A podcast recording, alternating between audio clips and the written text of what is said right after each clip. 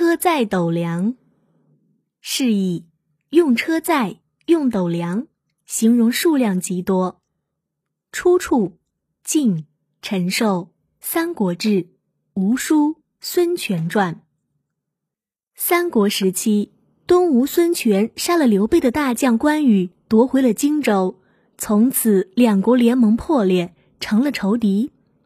刘备亲自率领数十万大军，沿着长江水陆并进，直趋东吴，要为关羽报仇。孙权跟蜀讲和不成，只有投降魏国一条路了。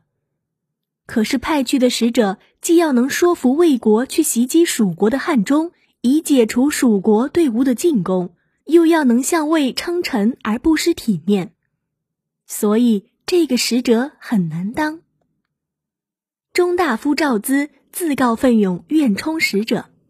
他拜见了魏帝曹丕，献上了孙权的表彰。曹丕看了，自然明白他的来意。他先不说公署的事，却问：“你们吴侯是怎样一位主子呢？”赵咨回答说：“他是一位聪明人智的雄略之主。”曹丕笑着说。你过誉了吧？赵咨说：“我没有过誉。吴侯把鲁肃从普通人中提拔出来，这是他的聪颖；从士兵当中选拔吕蒙做大将，这是他的明智；俘虏了于禁而不杀他，这是他的仁义；夺取了荆州却兵不血刃，这是他的智谋。”具有长江三个州而虎视天下，这是他的雄才；如今向陛下称臣，这是他的策略。这些还称不上是聪明人智雄略之主吗？曹丕又问：“吴主可有学问吗？”赵咨说：“吴主带兵百万，军务操劳，但一有空闲就博览群书。”只不过不像书生那样寻章摘句、死读书罢了。曹丕忽然语气一变，说：“我想攻打吴国，你看怎么样？”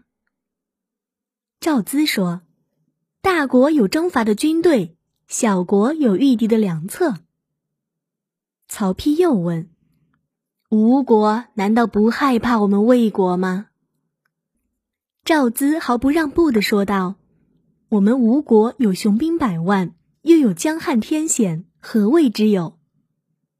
曹王停了一会儿，说：“你们吴国像你这样的人才有多少？”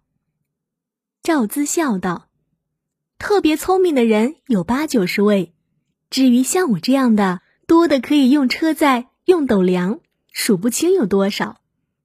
如臣之笔，车载斗量，不可胜数。”曹丕点点头说：“你可谓是不辱使命啊。”于是曹丕下诏册封孙权为吴王，赵咨告辞魏帝，回东吴去了。